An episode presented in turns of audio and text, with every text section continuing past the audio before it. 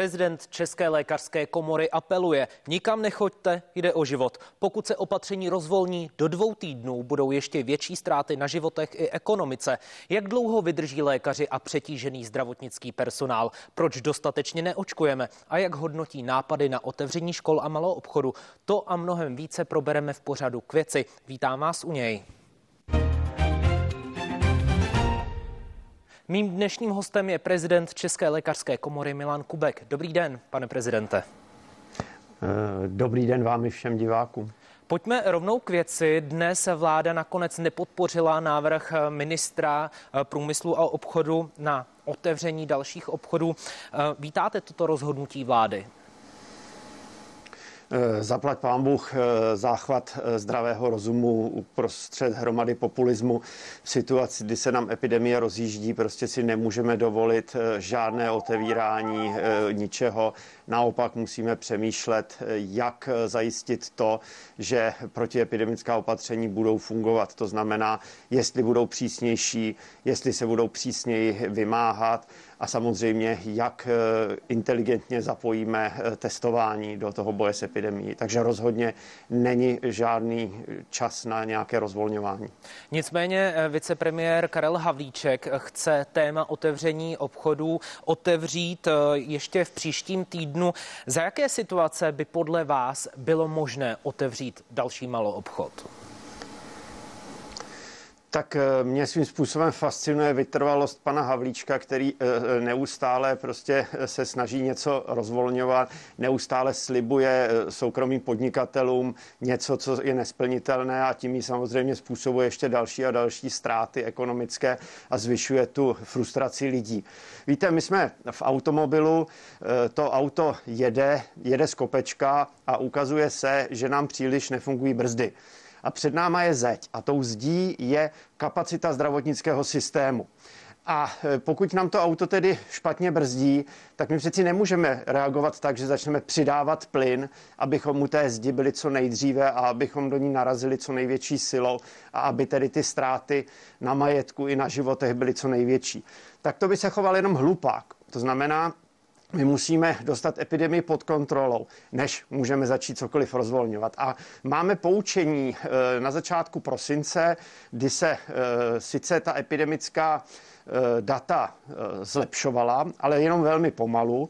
Došlo k předčasnému rozvolnění. Tři týdny jsme chodili někdo do hospody, někdo ke kadeřníkovi, chodili jsme nakupovat a teď za to tvrdě pikáme. Prostě za ty tři týdny už jsme strávili teďko 7-8 týdnů v karanténě a to tehdy ta epidemie klesala. Kdybychom rozvolnili podobným způsobem v situaci, kdy epidemie roste, tak samozřejmě ten nárůst nových případů by byl mnohem rychlejší. A vzhledem k tomu, že v současnosti je ta rezervní kapacita našich nemocnic úplně nejnižší od začátku trvání epidemie, tak by to byl samozřejmě strašný hazard. Takže druhou... jsem rád, záchvat zdravého rozumu ze strany vlády. Na druhou stranu ten COVID-19 je tady s námi už rok. Potýkáme se s opatřeními dlouhodobě, vidíme, že na jednu stranu ale um, možná nefungují nebo lidé uh, je dostatečně nedodržují, ale nicméně tady máme názor od Zdeňka Hostomského, což je ředitel Ústavu organické chemie a biochemie Akademie věd, uh, který tvrdí, že významný přenos uh, toho viru je v přeplněných obchodních centrech s potravinami v supermarketech během lockdownu. Nicméně, kdyby se právě malo obchod rozvolnil, uvolnil, tím pádem by eh, lidé nebyli v tak velké koncentraci a v podstatě i vzniklý distanc bránil by tomu přenosu viru. Eh, tomuto argumentu vy se nepřikláníte tedy? Víte, při vší úctě k panu profesorovi, já nejsem chemik, nerozumím chemii, k chemii se nevyjadřuju. Bylo by dobré, kdyby pan profesor se také nevyjadřoval k věcem, kterým prostě vůbec nerozumí. Ono to tak prostě nefunguje. Ten virus se přenáší mezi lidmi a my musíme zabránit tomu, aby se lidé nestýkali, aby lidé necirkulovali, nepohybovali se nám uh, po, uh, po městech. To znamená, když otevřete obchody, tak každý z nás v současnosti má spoustu věcí, které si potřebuje dokoupit, zařídit a samozřejmě vyrazíme do těch obchodů. To se potom nemůžeme lidem divit, že když jim otevřeme obchody, že do nich budou chodit. Budou se víc potkávat samozřejmě a tu, tu infekci si předají e, snáze. Takže prostě opravdu takhle to tedy e, nefunguje. Já bych teď zmínil právě slova premiéra Andreje Babiše, který se vyjádřil právě v souvislosti s možným otevřením některých obchodů. On řekl, cituji, otázka je, jestli při přísnějších epidemických opatření by byli občané ochotně jít na takovou společenskou dohodu, kdyby se řeklo, pojďte to teď všechno dodržovat a my obchody teda rozvolníme. Nezbavuje se tímto vláda jaksi uh, odpovědnosti za tu pandemickou situaci? Tak samozřejmě takové prohlášení je alibistické. Dovolím si použít přímě. Představte si, že zjistíme, že ve městech eh, je velké množství dopravních nehod, umírají nám lidé na přechodech, tak eh, jak zareagujeme? Zareagujeme tím, že pošleme do ulic víc policistů, aby kontrolovali dodržování dopravních předpisů. Na nebezpečných místech umístíme značky omezující rychlost. Doplníme to nějakou vysvětlující kampaní, jak je důležité prostě dodržovat předpisy, používat bezpečnostní pásy, nepít před jízdou a tak dále. Ale co rozhodně neuděláme, rozhodně neřekneme, jezděte si po městě tak, jak každý uznáte za vhodný, přizpůsobte rychlost svým vlastním schopnostem a svému vlastnímu uvážení. To je přeci nesmysl. A je to ze strany vlády, jsou taková vyhlášení prostě alibismus. A je to určitý projev zbabělosti. Prostě vláda se snaží hodit takzvaně ručník do ringu a přenést tu zodpovědnost na občany. Když dojde ke katastrofě, tak pak řeknou, my jsme vám to říkali, že nemáte nikam chodit, že máte všechno dodržovat. Ale to je prostě opravdu e, čirý e, alibismus a populismus. A já rozumím tomu, že lidé jsou unavení, my zdravotníci jsme také unavení. Teď už v tom žijeme téměř rok. Pět měsíců zdravotnictví funguje v nouzovém režimu. Nedělají se plánované výkony. Zanedbává se spousta, spousta péče. My víme, že to bude mít velmi závažné následky. Ale teď to přeci nemůžeme vzdát. My prostě musíme vydržet. A e, chlubíme se Emilem Zátopkem. Hlásíme se, že jsme národ Emila Zátopka. Emil Zátopek říkal, když nemůžeš, tak přidej. My prostě teď musíme zatnout zuby, vydržet, protože máme ten cíl, je na dohled. Prostě máme vakcínu, je očkování a když to očkování už konečně máme, tak přeci je škoda umřít zbytečně, jenom prostě proto, že někdo bude chodit do hospody nebo si někde nakupovat nebo někde lyžovat a tak dále. Pane doktore... Prostě to je přeci hrozná škoda. To jsme to mohli, pardon, pokud to chceme vzdát, tak jsme to mohli zabalit hned na začátku a mohli jsme si ušetřit spoustu trápení. Pane doktore, prostě já, na vás, já na vás s dovolením prostě navážu. Uh, právě přitvrdit chtěl uh, i epidemiolog Roman Primula, ten se včera nechal slyšet, že by byl pro krátkodobá tvrdá opatření. Nicméně následně večer pak šel na fotbalový zápas. Je to v pořádku? Jak vy to vnímáte? Tak eh, ten názor, že je třeba skutečně eh, zatnout zuby a omezit všechno, co se dá, na řekněme dva, tři týdny skutečně tvrdý lockdown, něco podobného, jako jsme měli na jaře, eh, aby se epidemie dostala pod kontrolou, aby se snížil počet nových případů, aby prostě se nám nemocnice dále nezahlcovaly a aby, a to je nejdůležitější, aby lidé viděli, že to má smysl že prostě, když se ta opatření jakkoliv nepříjemná a jakkoliv samozřejmě omezující naši osobní svobodu, že když a se uvidí, dodržují, tak to smysl má. A uvidí lidé, a já vám, já vám pane doktore, uvidí, z toho, ano, uvidí ano. lidé, tedy, že to má smysl, jestliže eh, tady vidíme představitele eh, vlády, nebo respektive eh, poradce premiéra, který říká, pojďme zatnout zuby, ale na druhou stranu večer ho pak vidíme, jak si užívá fotbalový zápas. Je to toto v pořádku? To samozřejmě v pořádku není. Já jsem to chtěl, chtěl doříct. Prostě mě eh, překvapuje jaksi nedostatek eh, sociální inteligence u tak vzdělaného a inteligentního člověka, jako je pan profesor Primula. Prostě ano, je to strašně špatný příklad a e, nic na tom nemění to, jestli e, se to smělo nebo nesmělo. Prostě je to špatný příklad. Ano, na fotbal by nás chtělo chodit hodně, chtěli bychom chodit na fotbal, chtěli bychom chodit na koncerty, chtěli bychom chodit do kina. Já bych taky chtěl jít s kamarádama na pivo do hospody, ale prostě víme, že si to teďko nemůžeme dovolit, že si to prostě musíme zasloužit, eh, to rozvolnění. a zasloužíme si ho jenom tím, že si teďko prostě dokážeme všechna tato lákadla odříct. A je to těžké, protože všechno trvá dlouho. Ale kdybychom měli ta opatření přísnější, razantnější, tak jako třeba opakovaně v Izraeli, tak ona vždycky zafungují a netrvá ta agonie tak dlouho. A já i rozumím tomu, že potom někteří lidé mají pocit, že lepší je prostě to, čemu se říká hrůzný konec, než takzvaná hrůza bez konce. Protože teď už dva měsíce prakticky zase jsme v karanténě a přitom se situace zhoršuje.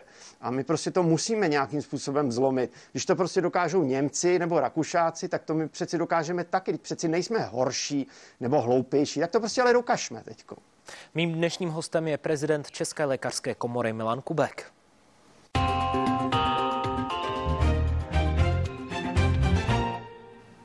Pane prezidente, pojďme se podívat na situaci ve zdravotnictví. Kapacity právě nemocnic pro covidové pacienty jsou na hraně. Slovensko už například požádalo o zahraniční pomoc. Nicméně Česká republika stále eh, nikoliv. Co je podle vás tedy eh, na tom? Co je důvodem? Naši furianti, eh, naprosto nepochopitelné rozhodnutí odmítat eh, nabízenou ruku a pomoc ze sousedního Německa. Eh, já tomu prostě nerozumím. Pacienti se z toho karlovarského kraje a nebo z Ústeckého prostě převáží se za strašně těžkých podmínek třeba vrtulníkem, což stojí obrovské množství peněz, eh, trmácí se přes celou, přes celou republiku stovky kilometrů, místo toho, aby pár desítek kilometrů přejeli prostě do toho Německa, když nám teď Němci chtějí pomoct. Já proto nemám jiné, je to říkám, zbytečné, zbytečné furianství, na které lidé jenom doplácí. Pan ministr zdravotnictví Jan Blatný dnes po tiskové konferenci vlády uvedl, že v případě, že dojdou kapacity nemocnic, je možné využít například tělocvičny pro eh, ty méně závažné eh, případy, eh, průběhy COVID-19. Je to v pořádku? Na jedné straně rušíme polní nemocnici, kde vlastně byl možná i veškerý komfort na straně druhé už eh, teď eh, bychom měli plnit eh, třeba tělocvičny. A kde vezmeme personál? Tak nápad s tělocvičnami slyším prvně od vás, od pana ministra jsem to neslyšel ta polní nemocnice v Letňanech eh, byla tak trošku monkey business, prostě stálo to obrovské peníze, eh, nebyla to žádná charita ze strany majitele, byly zde prostory, které byly eh, jaksi stejně vhodné a nabízely se údajně zadarmo, takže to jsem nepochopil úplně od začátku. Samozřejmě limitující je množství personálu, ale pozor, my nemůžeme lidi naskládat do tělocvičny, protože my pro ně potřebujeme také kyslík. A ukazuje se, že právě limitujícím v současnosti jsou lůžka s kyslíkem. E, protože pokud člověk nepotřebuje kyslík, tak může ležet doma. A pokud prostě nemá to domácí zázemí, tak může ležet někde v léčebně dlouhodobě nemocných nebo v nějakých reprofilizovaných dodatečně, do, do, do, dočasně lázních. Rozhodně ne v tělocvičně. Takže ty představy jsou, jsou poněkud naivní.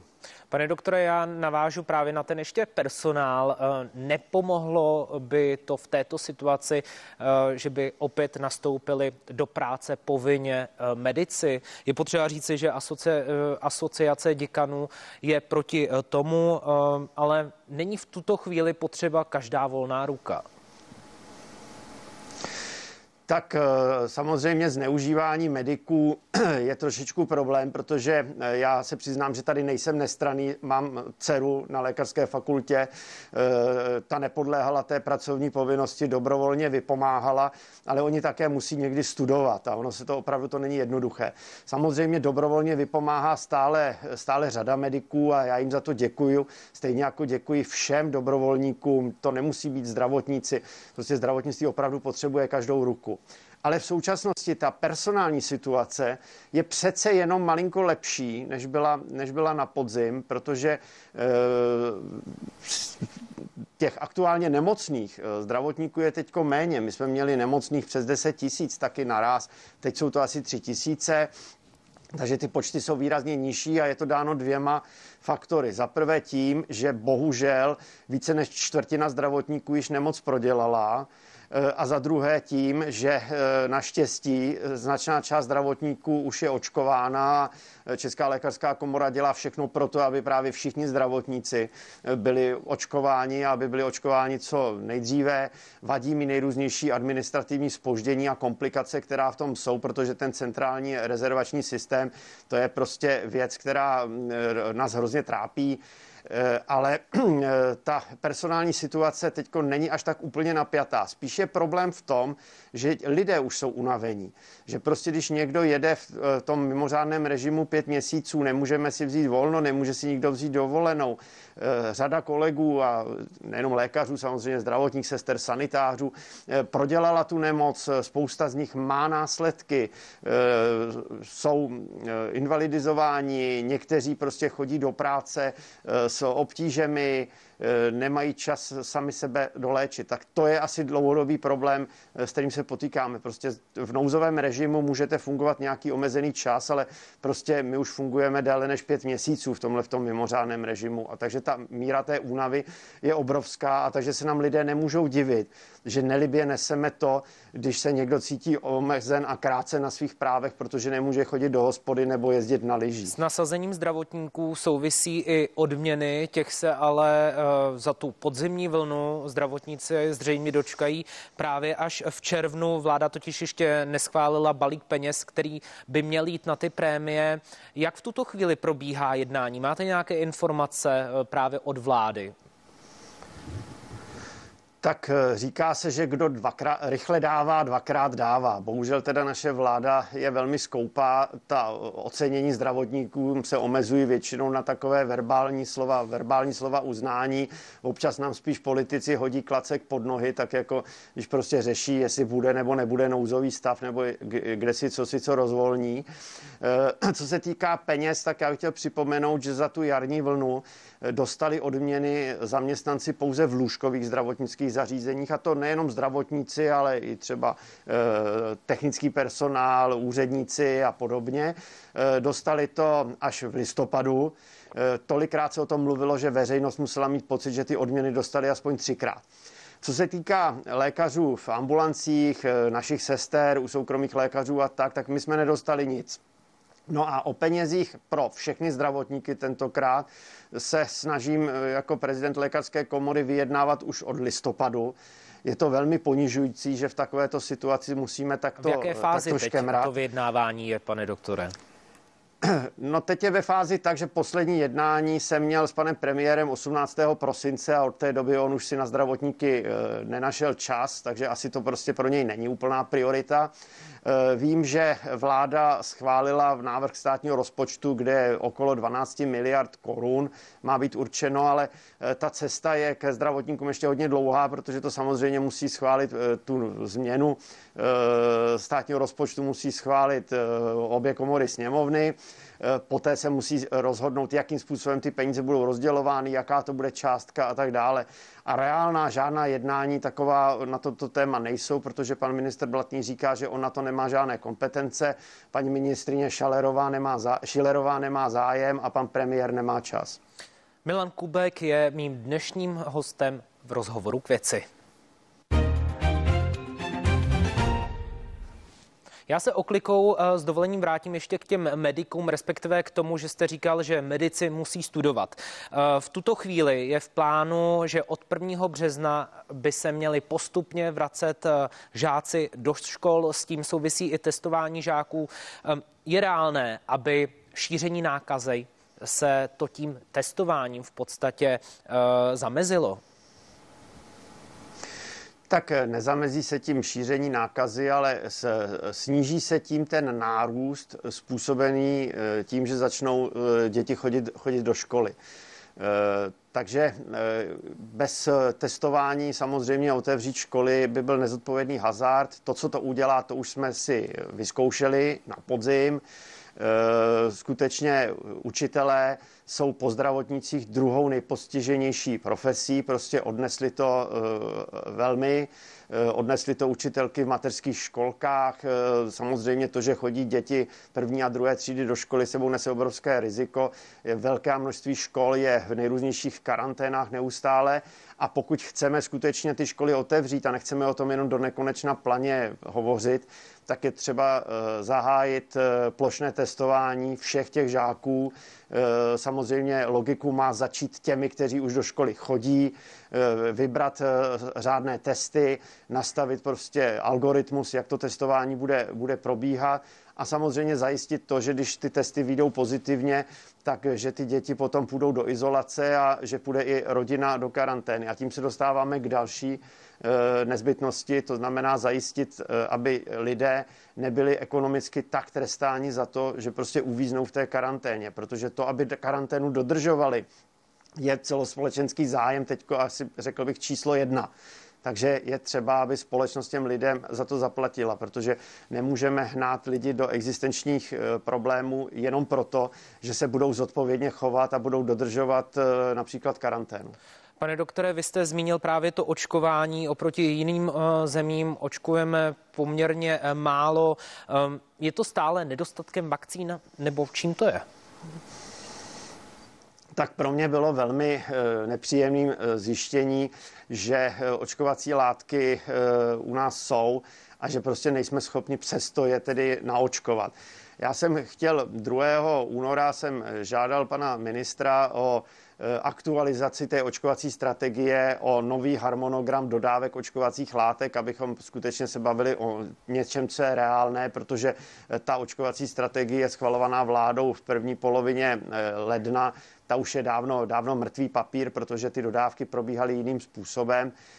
Eh, mrzí mě, že ani to očkování nejsme schopni pořádně zvládnout. Já pořád doufám, že my Češi jsme může se ta situace, takže to nakonec může se ta situace zlepšit, pane doktore, může se ta situace zlepšit tím, že právě od března začnou uh, naplno očkovat právě i uh, praktičtí lékaři? Tak samozřejmě se tím zlepší situace. Je určitě třeba Eh, tuto cestu využít. Eh, já si ale přesto myslím, že efektivnější jsou ta velká očkovací centra, která jsou snáze dopravně dostupná, eh, která mohou splňovat veškerá potřebná hygienická jaksi pravidla, budou mít vyškolený administrativní personál, jeden lékař bude dohlížet několik přímo těch očkovacích míst. Prostě taková ta sériová výroba je mnohem efektivnější, rychlejší a nakonec i levnější než malovýroba v jednotlivých ordinacích. Já za sebe bych viděl místo praktických lékařů spíš v tom, aby navštěvovali seniory v domácnosti, očkovali v domácím prostředí eh, ty eh, lidi, kteří se prostě nemohou dostavit k očkování. A my nyní musíme ještě vyřešit jeden problém a to je to, že do toho centrálního rezervačního systému se nám přihlásila pouze část těch seniorů, které potřebujeme naočkovat. A to, že se ti zbylí nepřihlásili, vůbec neznamená, že by se nechtěli očkovat. My jsme vlastně jenom zjistili to, co jsme mohli vědět dopředu, že ti lidé prostě nemají internet, nemají počítač, nemají chytrý telefon, špatně vidí, Pane doktore, špatně já vás slyší, přeruším, mají tlačí třeba nás. nějakou poruchu paměti a že jim musí někdo pomoci s tím. A ten e, centrální rezervační systém, prostě jako elektronický systém pro seniory nad 80 let je samozřejmě asi e, ten nejhloupější nejhloupější způsob, jak se k tomu mohou hlásit, protože ten, kdo, komu nikdo Pane nepomůže. doktore, já, vám, já se omlouvám, tlačí rodina. nás eh, čas. Děkuji, že jste byl hostem ano. pořadu k věci. Naschledanou. Naschledanou přeji všem pevné zdraví, dávejte na sebe pozor, buďte k sobě ohleduplní navzájem, na sebe opatrní, protože ten virus je mezi námi a stále zabíjí. Více otázek ani odpovědí už v pořadu k věci neuslyšíte u dalšího vysílání CNN Prima News opět na viděnou.